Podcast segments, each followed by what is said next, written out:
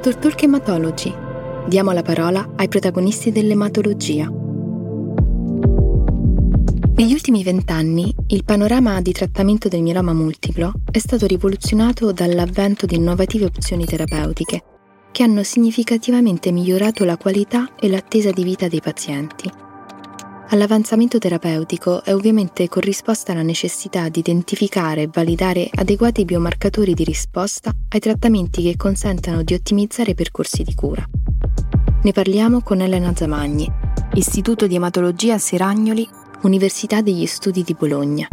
In questo ambito quindi si è cercato ovviamente per massimizzare l'obiettivo di capire e interpretare bene la risposta alla terapia dei pazienti e di usare degli strumenti sempre più raffinati. Quindi laddove una volta ci si accontentava di vedere negli esami laboratoristici del paziente la sparizione della traccia della malattia, che è la componente monoclonale del seno e delle urine, si è cercato poi di guardare, diciamo, con un'intensità molto maggiore. È nata quindi quella che si chiama la ricerca della minima malattia residua, che in altre patologie ematologiche era già in essere da prima, e che nel mieloma invece è stata formalmente introdotta nei criteri di risposta dall'International Myeloma Working Group nel 2016.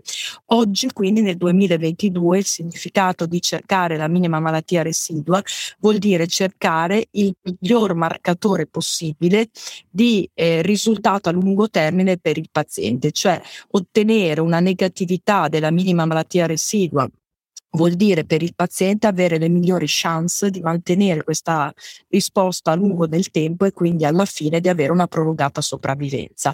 Quindi questo è il motivo fondamentalmente per cui la minima malattia residua va cercata. Dove e quando va cercata?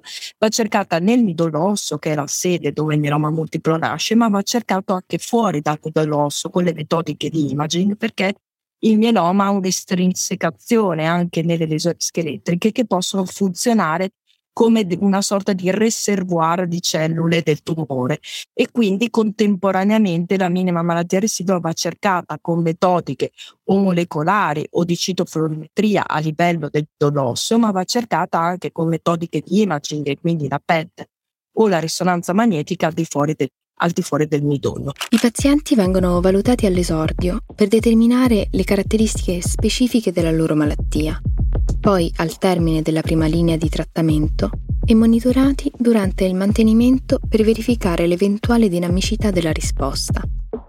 In tutte queste fasi, quindi, l'analisi della malattia minima residua acquista un ruolo di fondamentale rilevanza. In questo momento la minima malattia residua è presente estensivamente in tutti i protocolli clinici innovativi di ricerca per i pazienti. Cosa succede al di fuori di questi protocolli clinici, dove la minima malattia residua ovviamente è portata avanti e sostenuta dal protocollo stesso? Si sta già cominciando in molti paesi europei e anche in Italia a cercare questa minima malattia residua anche nella pratica clinica quotidiana con i pazienti, quindi, che ricevono le terapie standard fuori dai protocolli clinici. Ovviamente è più difficile perché questo deve essere fatto ovviamente con fondi propri, con metodiche, diciamo, che devono essere messe a punto on site, cioè nel posto dove si fanno, e quindi ovviamente per un futuro andrà creata una rete che consentirà anche ai centri più piccoli di inviare il campione del paziente al centro hub che se ne farà carico, ma è una condizione sine qua non per traghettarci verso il futuro prossimo, che però è proprio qui dietro l'angolo, che sarà l'adattamento della terapia sulla base del risultato della minima malattia residua. Cioè in questo momento i pazienti vengono trattati nella stessa maniera indipendentemente dalla risposta finale, e la terapia di mantenimento, per esempio la terapia di mantenimento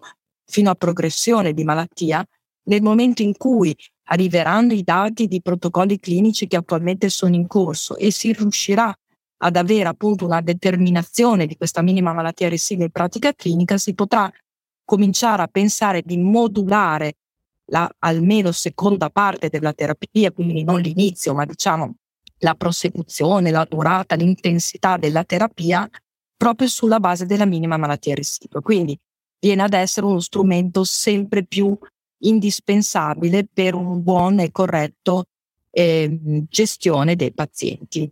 Per la misurazione della malattia minima residua, nel mieloma multiplo abbiamo quindi a disposizione diversi strumenti. si possono utilizzare tecnologie di imaging che restituiscono un quadro d'insieme sul paziente, oppure ci si può concentrare su tessuto maggiormente interessato, il midollo, che può essere studiato con metodiche molecolari o con metodiche citofluorimetriche. Recentemente è poi emersa la possibilità di utilizzare marcatori periferici effettuando la cosiddetta biopsia liquida sul DNA tumorale circolante. Facciamo il punto con Carolina Terragna, Istituto di Ematologia Seragnoli, Università degli Studi di Bologna.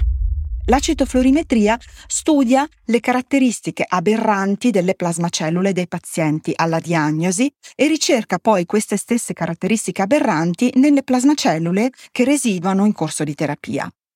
Questa metodica ha sicuramente notevoli vantaggi, tra cui uno dei vantaggi più importanti oggi è quello di studiare la cellula, la plasmacellula neoplastica, all'interno del suo microambiente, preservandone tutte le caratteristiche. Questo permette di descrivere il contesto all'interno del quale si trova la cellula tumorale ed è molto importante soprattutto oggi poiché si utilizzano farmaci che hanno un effetto immunomodulante e che quindi potrebbe essere molto importante capire come viene modificato anche il microambiente in seguito alla terapia. Le metodiche molecolari invece vanno a ricercare un marcatore di DNA nella cellula tumorale. Marcatore che potrebbe essere poi utilizzato come surrogato della presenza di cellule tumorali in un certo campione. Il campione che studiamo è quindi rappresentato da una miscela di DNA che deriva dalle cellule tumorali e dalle cellule normali e la metodica prevede in una prima fase l'identificazione della sequenza più rappresentata nel campione dell'esordio e poi in una seconda fase la ricerca di questa stessa sequenza di DNA nel campione dei pazienti quando la malattia è residua minima. Virtualmente questo approccio è perfetto perché in condizioni sperimentali ottimali è in grado di identificare la presenza anche di una sola molecola di marcatore in un background di cellule normali. Tuttavia, moltissimi studi hanno oggi formalmente dimostrato che le due metodiche midollari, quindi quella citofluorimetrica e quella molecolare, soprattutto nella loro versione next generation, quindi nella loro versione più aggiornata, sono sostanzialmente equivalenti in termini di performance e permettono di misurare la malattia minima residua con sensibilità che si spingono fino a 10^-5 o 10^-6, quindi una cellula su un background di 100.000 o di 1 milione di cellule normali. Ovviamente i due metodi hanno entrambi i vantaggi e svantaggi tipici della tecnologia che viene utilizzata. Ad esempio, la necessità di tessuto fresco è un'esigenza dell'approccio citofluorimetrico e rende questo approccio meno adatto ad un monitoraggio di malattia minima residua centralizzato. La disponibilità di un campione prelevato al momento della diagnosi è invece un requisito fondamentale nell'approccio molecolare, quindi tale metodica è meno adatta al monitoraggio delle fasi più avanzate della malattia. Queste problematiche sono però evidentemente risolvibili con una gestione organizzata del workflow del campione e quindi tutto sommato la scelta della metodica da utilizzare dipende moltissimo dall'expertise storico del laboratorio che allestisce questo tipo di valutazione. Di conseguenza le indicazioni più recenti della comunità scientifica sono quelle di utilizzare il metodo prescelto purché si riporti nel referto molto chiaramente la metodica utilizzata e il livello di sensibilità che è stato raggiunto dalla metodica utilizzata. Detto questo, è comunque necessario puntualizzare che il problema principale dello studio della malattia minima residua nell'aspirato midollare, indipendentemente dalla metodica utilizzata, quindi citofluorimetrica o molecolare, rimane la qualità del campione. Infatti, un campione emodiluito, quindi non rappresentativo della reale composizione del midollo del paziente, può compromettere il risultato dello studio e, nella peggiore delle ipotesi, può restituire un risultato di falsa negatività.